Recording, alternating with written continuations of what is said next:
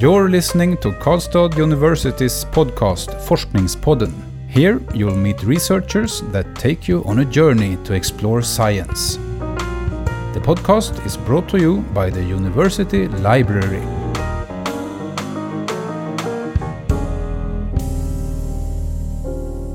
Hello and welcome to Forskningspodden. My name is Karin. And I'm Magnus. We're joined here today by Samuel Wairimu. A warm welcome to you, Samuel. Thank you very much. You're a doctor of computer science here at Karlstad University. Yes. And today you're here to talk about your doctoral thesis, Privacy and Security Analysis, Assessing Risks and Harm to Patients. Yes. Please, uh, can you tell us more about your thesis? Uh, it's quite interesting, if I would say. We were trying to look into what harms and uh, consequences patients would actually suffer if their data was breached in the healthcare sector. So, this was the entire context in the beginning. So, uh, we tried to look into uh, e health technologies because these are the most that are being used right now. After all, healthcare is evolving quite fast assimilating digital technologies. So you are trying to look into the aspect of information security and privacy. And later on, what will happen if these uh, goals of information security and privacy are breached? So if they are breached, what will happen to the patient? So this was just the general aspect of the thesis, basically. This sounds like a, a, a question that is uh, um, something that happens, or it's it's uh, talked about today, a modern um, a modern question, so to speak. How did you decide to research this particular field? How how did it come of interest? To be honest, uh, I, I, I love cybersecurity in general, and uh, the healthcare sector itself has become one of the major targets of cyber attacks. And uh, if you look closely, you realize that um, while other sectors that are on the same level are highly protected, the healthcare seems to lag behind. So there sort of no much attention is given to to this sector. So this is what actually drew me. At the same time, it was sort of like a, sort of like a plan from the beginning that this is what I was supposed to do anyway. And because I was fond of cybersecurity, and this is just a sector that is lacking professionals, then it was sort of like a match for me. So that's how it, it came to be. And what have you focused more specifically on in your research? I've focused more the privacy and security of e-health technologies. So it's basically trying to analyze the privacy aspect, so what will happen if the privacy is breached, and the security aspect, which we'll try we are trying to separate rather than having them more or less the same. So you're trying to look at them separately. Mm -hmm. mm. And what and what specific e-health technologies have you used or cho chosen to look at? E-health itself is quite broad. We have a number of technologies under e-health, but for us, we looked into mobile health applications. For one, these are pervasive. The people are actually able to use them everywhere. You download them, you have them on your phones in terms of fitness trackers. Uh, you have um, other examples of uh, mobile health applications such as uh, Kry or here and then, of course, there came uh, contact tracing applications. So these were the ones that we're really looking into, the mobile health applications. Can you describe a bit more how you did your research? Yes. So in the first part of our research, um, having having uh, understood what you wanted to look into the mobile health applications, we tried to analyze how how these apps behave. So we understand that people have the applications, they grant them permissions, right? But you don't know how they actually behave after you grant them permissions. So we try to look at how the behavior of these applications after they have been installed in um, in mobile phones, precisely in the Android uh, mobile mobile phones. So later on, we looked as well into the uh, security aspect of these applications. How secure are they? Can they be breached? Do they have weaknesses that if somebody exploited, that they could use to get to your health information. So this is what we're looking for. And uh, it was quite interesting. Probably I'll not go right there right now. It was very interesting to see how these applications really behaved. So we focused, as I've said, we focused on the contact tracing applications. They were rolled out quite fast in the first part of 2020, and we wanted to understand how how if they were really fit to be used at that particular time. And that was connected to the corona pandemic, I Yes. guess. Yeah. precisely. And uh, most of these applications were not uh, public, uh, public. Um, you know, they were not official applications to say.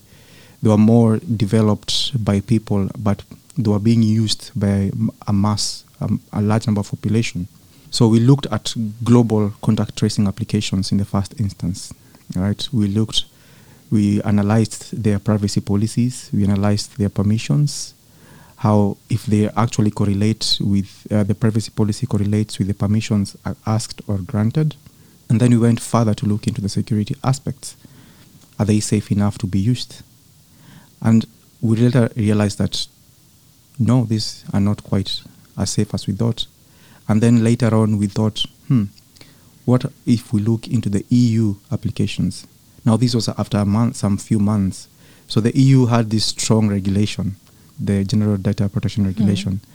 And so we hoped that because of this regulation, the privacy aspect of the same applications, but within the member states, would actually be better as compared to the global applications from other countries. And so we looked into the privacy aspects, we looked into the privacy policies, we looked as to whether they match as well with the permissions asked. And because they were using different frameworks that they claimed to be privacy preserving, again, it wasn't always the case. There were some discrepancies. I'm thinking. Uh, could you tell us more about what you what you thought when you saw this, when you realized what had happened or what could happen? Uh, what did you think? Precisely. So now, based on the research and based on now what we wrote now in the thesis, this is where the aspect of information security and privacy comes in. The importance of that. Now, these mobile health applications, as we say, the contact tracing applications to be precise, they had both security and privacy issues. Now, what we tried to do is look into the possibility. For example, if the security aspect of one application is weak, what would be the outcome if that Yes. if that application was uh, exploited? So, of course, these applications were collecting much more than they required, breaching the uh, the goal of data minimization in the GDPR, and that was too much information being saved centrally by uh, the public authority. So, for example, if one application was uh, accessing too much too much location data, we asked ourselves, this is being stored centrally. What if it is breached? What would happen afterwards? Yes. So we understand that this this is health data that is being stored. It contains information other than your name. It contains whether you actually have had corona or where you've been. Uh, if you've actually met somebody who has uh, corona previously, uh, so it talks about your location as well and other information. And so we look into the location data and we see that somebody can actually identify where you've been and where you and where you normally um, normally um, pass by. Normal- Precisely. your movements. Your movements. Day to day movements. Precisely. And because you share this data across uh, to other people based on because you want to notify somebody else that you've been um, you've been infected, then they would actually know that you know that you share the same same mov- movement with another person based on the applications. Because one application was actually allowing you to share your data movement, your location data with somebody else. So this was one of the risks. And interestingly, is that one of the developers claimed that with this information, the public authority could decide to create a contact graph based on the location data. So, for example, if I get your location from this contact tracing application that we've been saving for a long time, which is being amassed every now and then, then I could realize that if you have corona, then I could infer and say that maybe you being there, you've sort of infected a number of people. So I could say that that place is becoming a hotspot based on your movement that I'm seeing. So that was one of the risks. So we tried to imagine if now that's the public authority, what of another agent, for example, an attacker? The they could get that location, even get to know where you're, you're where about your address, where you spend most, most of the time. If you go for a coffee at Espresso, Yes. we see where you spend most of your time because your location just stops there for a while. Do you go to, for example, a bar? So you already mapped your movement and see where you normally how you spend your day, and that's how we try to see the consequence if this data could actually be breached and the importance of security and privacy. Can you say something about how easy it was for you to to sort of find these uh, security risks? Uh, how much uh, skill do you need to to hack the the apps? Well, a number of security weaknesses that we did get was sort of low, but we, of course, we had high because uh, the framework that we are using could um, could sort of um, uh, give us the sort of like give pr- produce them in levels. So we had the low, the medium, and the high, and based on the skills of someone, it depends. You know, you could actually breach it easily or even uh, take time. So it depends with the skills. And because everything right now is um, accessible on the internet, you could get even um, hacking tools on the internet. It's easy to actually break into, for example, weak weak ciphers, right? Or you could just, um, if you find another weakness whereby the log information is saved without being, uh, you know, plain text. It's, it's saved such that, that you can just read, you can just download that and see everything. So at times it doesn't necessarily need that you really technologically, uh, you're, you're, you're a tech person. Sometimes just requires you to be a little bit curious and get that information. That sounds very risky for these uh, uh, these uh, systems. That uh, obviously it sounds like they they've they've sort of ran ahead because maybe they wanted to um, store this information because of a good cause, but in in doing that, it seems like they brought upon themselves a lot of risks for for private individuals and for the region. Precisely. And uh, of course, moving into that because now this was during the pandemic. Now imagine this information was being collected centrally, right? And of course, the e-health wasn't stopping, uh, wasn't going to stop using uh, probably these applications or even other um, technologies to assist in preventing more spread because they were trying to introduce um, other ways like telehealth. Uh, for example, a patient doesn't need to go to the hospital, so yes. they are assessed remotely by the doctor. And of course, this is all about com- uh, sending data back and forth. So if you send data that is not encrypted, of course, it's prone to get hacked by people. And so you went further into our research, right? We asked this data is being collected so much centrally about the entire population, probably if they are using that, if they're using if they're using the applications, and even the healthcare itself is collect it has a, a large number of uh, patient data in store in terms of electronic health records. So, for example, if you go to vårdcentral, you have your data there, you your information, you give them how what's what's wrong, and that is being saved somewhere. Hmm. All right. So we asked ourselves again, what would happen if this data was actually accessed by a more skilled agent, that is a nation state attacker, somebody not just a kid, somebody not just an individual who knows tech or doesn't know, but what if it was somebody who was really highly skilled, motivated, and paid by another government to actually access your data? And what That's did you a find? Scary thought. Yeah. It is. yes. Yeah. And it was quite interesting because at times it doesn't necessarily mean that they want just to access the data for the sake. At times they want to really scare people, right? The entire population. Like we want to throw you off. We want to not to make you see the reality of things, probably. The second thing is that they might want to attack somebody specific. I'll give you an example, just to see the gravity of the matter. Now, in Singapore, uh, back in um, 2018 or so, the healthcare system was uh, was uh, attacked, and of course, after some few after some few uh, analysis and trying to figure out what happened, they realized that it was a state a state-sponsored attacker behind it, and almost 1.5 million records of patients was accessed. You can imagine that's a lot of people. That's a lot of right? people. Yes. But interestingly, one one record was being accessed severally, and that's the Prime Minister's health record. Mm. Imagine these are people from outside your country trying to do that. Mhm. Yes. And this is the same. Another example was not related, but there was a time the records of 1177 were exposed in a different country. And you can imagine if somebody else who is being sponsored by the government was actually behind that, for example, and then they're asked now try and use this data against that country. And this is so.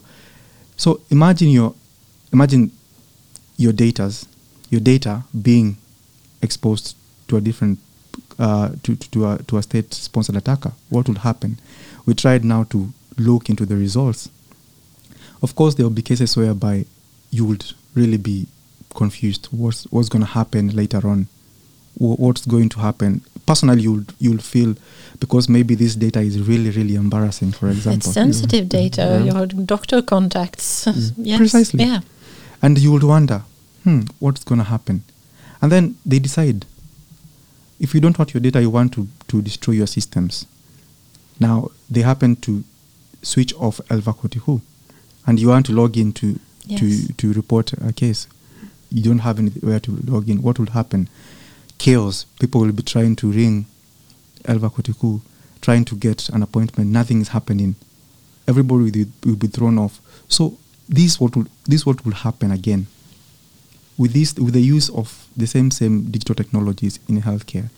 If they're not securely designed, or if they're not even um, you know secured during the process, we could, we could not only face threats from individual persons, but also from state-sponsored attackers. Can you say something about? I realize it's probably a little bit outside your research for your thesis, but the sort of the preparedness uh, in the Swedish uh, uh, healthcare system for for uh, for the risks that you're pointing at in your research. That's a very good question, actually. I, I'm happy you brought that up because we are actually aiming to see the, prepared, the, the preparedness of the healthcare system in Sweden.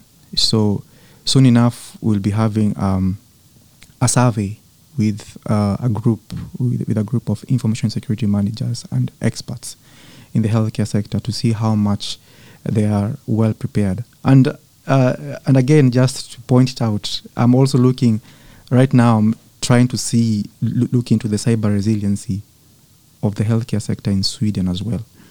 How much are they prepared? If something did happen, could they recover from it as fast as maybe you expect? Like uh, init- um, last week, it was the French. Uh, one of the French healthcare sector was hit by a ransomware attack, and they were, dem- they, they were the attackers were demanding ten million dollars. And the problem is that when this happens, people are diverted. The patients are diverted to other healthcare sectors. Now, imagine if the nearest one is possibly 15 kilometers, and the one who is being diverted is in a critical condition. How is that? So we need to find ways in which we can actually bounce back immediately Mm. from cyber attacks, no matter how much big they are. Is there any way, in your opinion, this might also be a bit outside your thesis, but is there any way that you could sort of uh, prepare for this kind of thinking before you launch something like, say, 1177, um, in order not to be exposed to these risks? Uh, do you have any suggestions or thoughts about what to do in advance, so to speak? Uh, the GDPR itself has an article in uh, Article 35 that states that you, ha- you need to have data privacy by design. If I'm not wrong, that's the article. Data privacy by design. So when you develop a system, for example, before you launch it, let's say 1177, before we launch it, we want to have that system secure. So we want to have data privacy by design in our mind. The same case, we want to have security by design in our mind, right? We want to have data protection impact assessment done to see if there's a high risk because these systems normally have high high risk at the end. So if there's a high risk that will occur, how will it impact the people? We want to understand Yes. that before we launch the system. We want to undertake privacy impact assessments during the entire process to understand if there are any risks that we can see and address them prior to this system being implemented and launched to the people. So these will reduce the the uh, the such attacks as well as even doing risk assessments every now and then. Because the threat the cyber threat landscape does not stop from the fact that you've just implemented a, a, a, a system that you assume is already safe right? You need to constantly assess that system because it might have threats might have risks that are evolving. You know because you, you might think that oh it's now secure there's no need of now me going back to check right? You need to go back again do a risk assessment see whether there are any risks that are still inherent in that system address them and move on and then continue because it's a it's a cycle. The same case we have a number of standards that can be applicable in the case of the healthcare sector that could actually help in um, ensuring that uh, you're trying to minimize or you're ready for actually anything that could happen. So one of the most famous standards that people normally use in other organizations is the ISO 27001 that uh, recommends inform- information security management. So it gives recommendations and controls that can be used in the information security management systems. So there are a number of things that you could apply in the healthcare sector, leave alone other organizations. But in the healthcare sector, How do you see your research? Is it like a stepping stone for further research in the same area? Do you have any anything you want to dive deeper into, or something you think someone would research after reading your thesis? sometimes I just have many ideas Yes. coming into my mind, but you, you have to follow uh, the, the, the planned activity that you have from the beginning. You don't want to digress and do something else. But if I look, I have so many things I want to do on the side. But following my project, I would say I want to have a risk assessment model ready to go in a few years that will be used to assess the risks and harms. Having these interests that is building up of cyber resiliency, we want to have a healthcare sector in Sweden that is really strong, that will really pick up immediately if something happens, uh, if there is any breach of information, how will we be able to move from that? What, how will we learn from that? I probably give you a, a, an example just to see the essence of what I'm talking about. Estonia suffered a breach in uh, 2007, it was, uh, from one of the state agents. And uh, they really suffered badly for a number of days, almost 21 days. The banking system was down. Some of the transportation uh, systems were affected. And it was really, really bad. Now, fast forward, uh, we are in 20, 2022, right? Yes. Mm. 15 years Yes. later. 15 years later, and um, uh, they, they they were they were attacked again, but this time round, it was some of, of the attacks were unnoticeable. Why? Because the country over the years was anticipating something might happen again. So we need to build cybersecurity resiliency. We need to be ready. You ask yourself, what if it happens? What would we do? The same case we need to ask in the healthcare sector. If there was an attack so huge, not coming from a person, would you be ready for that? Maybe they don't know, maybe they know. If there was an attack that actually targeted a person, would you be ready for that? So these are the questions that we need to ask ourselves as we move by. When we develop a system, how is it going to be? Is it going to be secure? These are the questions that in the healthcare sector we need to ask ourselves because we've put so much focus in the other sorry in the other sectors that we actually forget that the healthcare sector is very important That's that's what I'm actually driving the point at because the healthcare sector is very, very, very important itself. And when you're prepared for anything and everything, are you ready to actually, if it happens? Mm. There is this quote that uh, one of the FBI agents, it's quite f- commonly used in the security uh, community. If you're not hacked, be prepared to be. Yes. It sort of goes in that line. So people think that my organization is so much safe, but are you sure it's so safe that no one is actually trying to do something or no one is already in doing something because you have people who tend to have a foothold in that company that you not you don't even realize until the damage has been done and you're like hmm they were they were here for a few months case and case and example is the Singapore healthcare they were in the system for months and no one knew about it Yes. so these are the things that we need to think about in and be ready for Mm. and actually assess the risks and try to understand what will happen. Thank you so much, Samuel, for being a guest on Forskningspodden. Thank you for having me. We wish you all the best in the future with uh, whatever you do with your research. Um, Samuel uh, Wairimu's doctoral thesis is available for download for free in our publication database DIVA. Thank you for listening to our podcast. Until next time. You have listened to Karlstad University's podcast Forskningspodden. The podcast is brought to you by Karlstad University Library. All episodes can be found at kau.se forskningspodden.